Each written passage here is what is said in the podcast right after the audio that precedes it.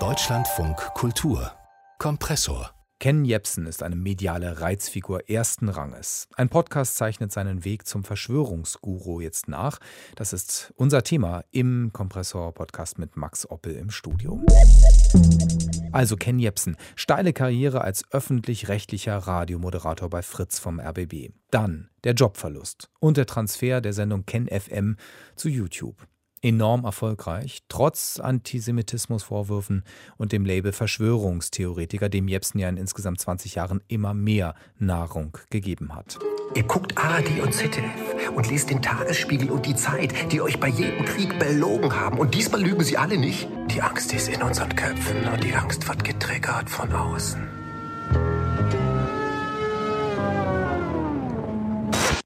Podcast Cui Bono, What the Fuck Happened to Ken Jebsen, zeichnet Ken Jebsens Weg nach. Von den ersten Auftritten als Reporter bis heute.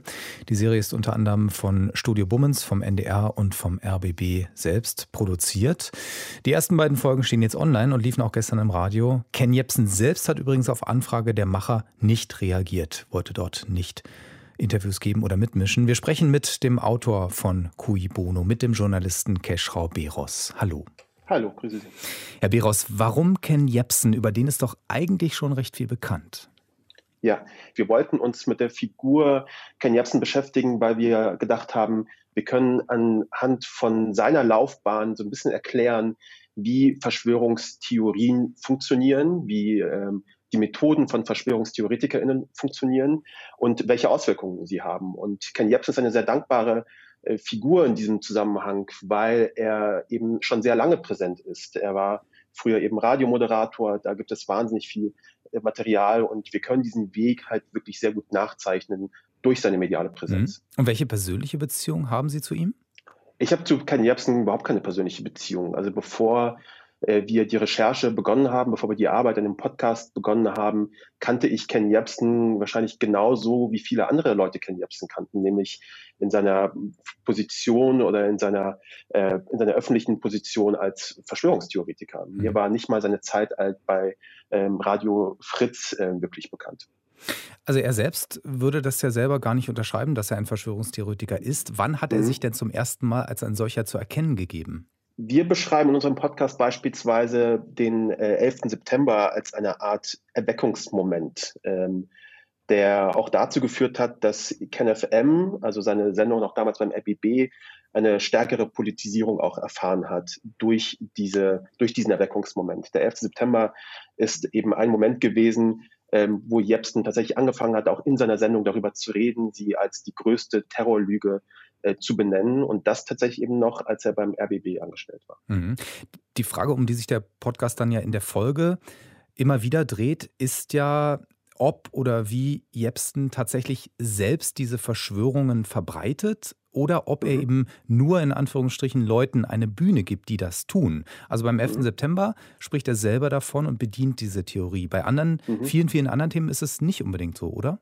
Ja, Herr Jepsen bietet zumindest mit seiner alternativen Nachrichtenplattform im KenFM ganz vielen Stimmen ähm, sehr viel Raum und er ähm, bestätigt sie natürlich dann auch dadurch, also dadurch oder legitimiert sie dadurch, dass er sie in seine ähm, auf seine Nachrichtenplattform, seine Medienplattform einlädt. Inwiefern er tatsächlich all die Dinge, die die anderen Leute da von sich geben, selber glaubt, auch selber unterstützt und auch selber verbreitet, das kann man wahrscheinlich nicht so zu hundertprozentig äh, sagen, aber versucht halt eben zu allen möglichen Erklärungen eine alternative Erklärung zu finden und zu bieten. Und das ist ja auch so ein bisschen, ich sag mal, die Stärke von kenfm.de, weil wenn man sich einmal auf diese Plattform verläuft, weil man Ken Jebsens ähm, Ideen zu 9-11 beispielsweise gehört hat, dann kommt man in so eine Art Kaninchenbau, wo man ganz viele andere alternative Realitäten auch findet. Und das ist ähm, das, was wir eben auch in unserem Podcast beschreiben, so eine Art Falle, in die ganz viele Leute auch tappen. Das finde ich deswegen auch eben so spannend. Vielleicht ist das eben auch das Geheimnis seines Erfolges, dass er sich ja immer wieder auch dann von Menschen, die zu sehr oder eindeutig in bestimmte Ecken kommen, also als Verschwörungstheoretiker, sich dann wieder mhm. distanziert. Ne? Und damit eigentlich dann selber immer wieder Zweifel daran sät, ob er das überhaupt geglaubt hat. Also er selbst legt sich selten fest. Ja, also ja, genau. Wir, Jepsen, wir beschreiben Jepsen auch eben als jemanden, der immer auf der Suche ist nach einem politischen Moment, nach einem Moment, wo er auch irgendwie rausgehen kann. Ähm, Jepsen ist halt eben nicht nur, wie er sich selbst beschreibt, ein unabhängiger Journalist, sondern auch jemand, das haben wir 2014 bei den Mahnwachen beobachtet und jetzt 2020 zur Corona-Pandemie, auch jemand, der eben gerne rausgeht und auf die, auf die Straße geht und Reden hält, äh, bei Querdenken beispielsweise in Stuttgart auch eine gehalten hat oder bei den Mahnwachen, wo er wirklich sehr präsent eben draußen ähm, gewesen ist. Mhm. Also die Corona-Zeit ist eigentlich für Jepsen sozusagen eine absolute Hochzeit, denn da haben ja tatsächlich Verschwörungstheoretiker viel mehr Zulauf als vorher schon. Und ja. Ken Jepsen ist voll mit dabei. Geh mal auf die Intensivbettenstation, da ist nichts los. Wo bleibt denn der Einsturm? Ach, der ist nicht da, weil wir so tolle Maßnahmen haben. Aha. Bill Gates ist auch ein Freund von Drosten und unterstützt den und das äh, Robert-Koch-Institut. Und Bill Gates und seine Foundation hat auch dem Spiegel 2,3 äh, Millionen gegeben. Aber sie haben natürlich keinen Einfluss auf die Berichterstattung. Das hat der Spiegel uns bestätigt.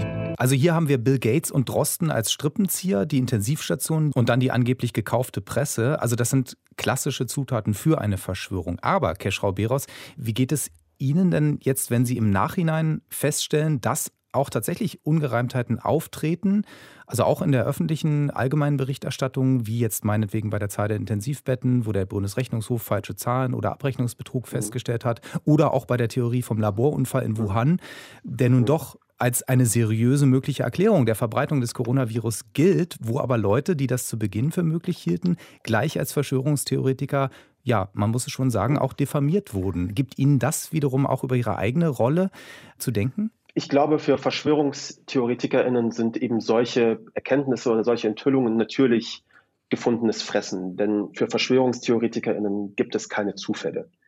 Ähm, das heißt, alles, was da irgendwie enthüllt wird, alles, was da rauskommt, muss natürlich mit dieser größeren Verschwörung zusammenhängen. Also es gibt natürlich Enthüllungen oder Informationen, die, die rauskommen mit Ungereimtheiten, die Sie gerade erwähnt haben. Ich glaube, dass da menschliche Fehler dahinter stecken, dass Leute falsche Entscheidungen vielleicht getroffen haben.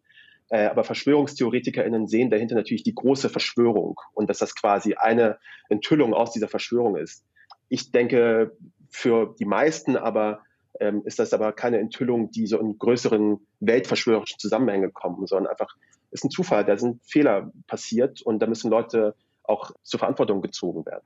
Mhm. Das allerdings ist natürlich wirklich nicht einfach, ne? Also dann zuzugeben, mhm. dass man sich in einem Punkt möglicherweise tatsächlich äh, geirrt hat oder dass es da eben diese Fehler, von denen Sie sprechen, äh, gab, ja. weil man ihnen ja dann den Verschwörungstheoretikern ein Stück weit äh, dann recht geben muss oder, oder das Wort reden muss in dem kleinen ja. Teil, aber eben nicht bei der gesamten Erzählung, beim Narrativ. Also interessant ja. finde ich auch, dass Ken Jebsens Fall ja mit dem Vorwurf des Antisemitismus beginnt. Das rollen Sie auch in dem Podcast äh, gut auf von Anfang an, mhm. der aber so konkret nicht belegbar war und der RBB hat auch selber dann gesagt, bei dem also Jepsen früher gearbeitet hat als Moderator, als sehr erfolgreicher Moderator, er habe, also der RBB, Jepsen nicht deswegen als Moderator entlassen. Ist er denn nun nachweislich ein Antisemit?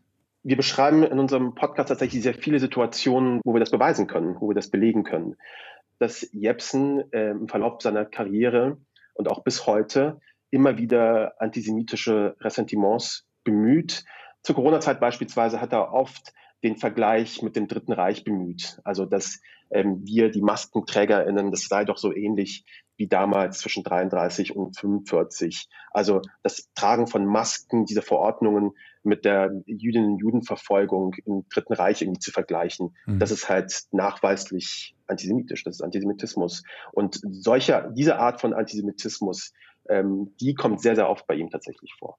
Geschau Beros, haben Sie sich eigentlich in der ganzen Arbeit, die Sie jetzt damit hatten und den vielen, vielen Archivmaterialien und Takes, die Sie sich mit ihm oder von ihm angehört haben, auch ein bisschen verstehen können, warum die Leute jenseits jetzt des Inhalts einfach auf diesen Menschen auch so anspringen, warum er so offensichtlich so einen Charme entfalten kann? Ja, absolut. Also wir haben uns ja wirklich wahnsinnig viel Material von Jepsen angehört und er ist natürlich eine eine charismatische Figur. Er spricht auf eine Art und Weise, die Leuten sofort irgendwie hängen bleibt. Also Jepsen hat irgendwie seinen ganz eigenen Sprachduktus. Ähm, und dass da Leute natürlich auf ähm, jemanden wie Ken Jepsen, ich sag mal, reinfallen, wundert mich auch nicht, weil alles, was Ken Jepsen sagt, sagt er mit, einem, mit einer absoluten Sicherheit. Da ist kein Zweifel in seiner Sprache zu hören, in seinen Worten zu hören. Und ähm, in unserer Auseinandersetzung haben wir das eben auch eben bemerkt. Er ist ja relativ konsistent ja auch ähm, in seiner Art und Weise, wie er sich gibt, wie er sich präsentiert. Und ich kann das durchaus, äh, durchaus nachvollziehen, ja. Der Podcast Cui Bono, What the Fuck Happened to Ken Jebsen, ist gestartet. Jeden Sonntag gibt es eine neue Folge als Podcast und im Radio beim RBB und auch bei Enjoy. Und das war der Autor Kesh Rauberos. Bedanke mich. Vielen, vielen Dank. Terror von rechts und faschistische Netzwerke. Wie sind sie in der Gesellschaft verankert? Wie können sie sichtbar gemacht werden? Das Theaterstück NSU 2.0 versucht sich erfolgreich daran. Hatte jetzt Premiere. Unser Thema im zweiten Kompressor-Podcast.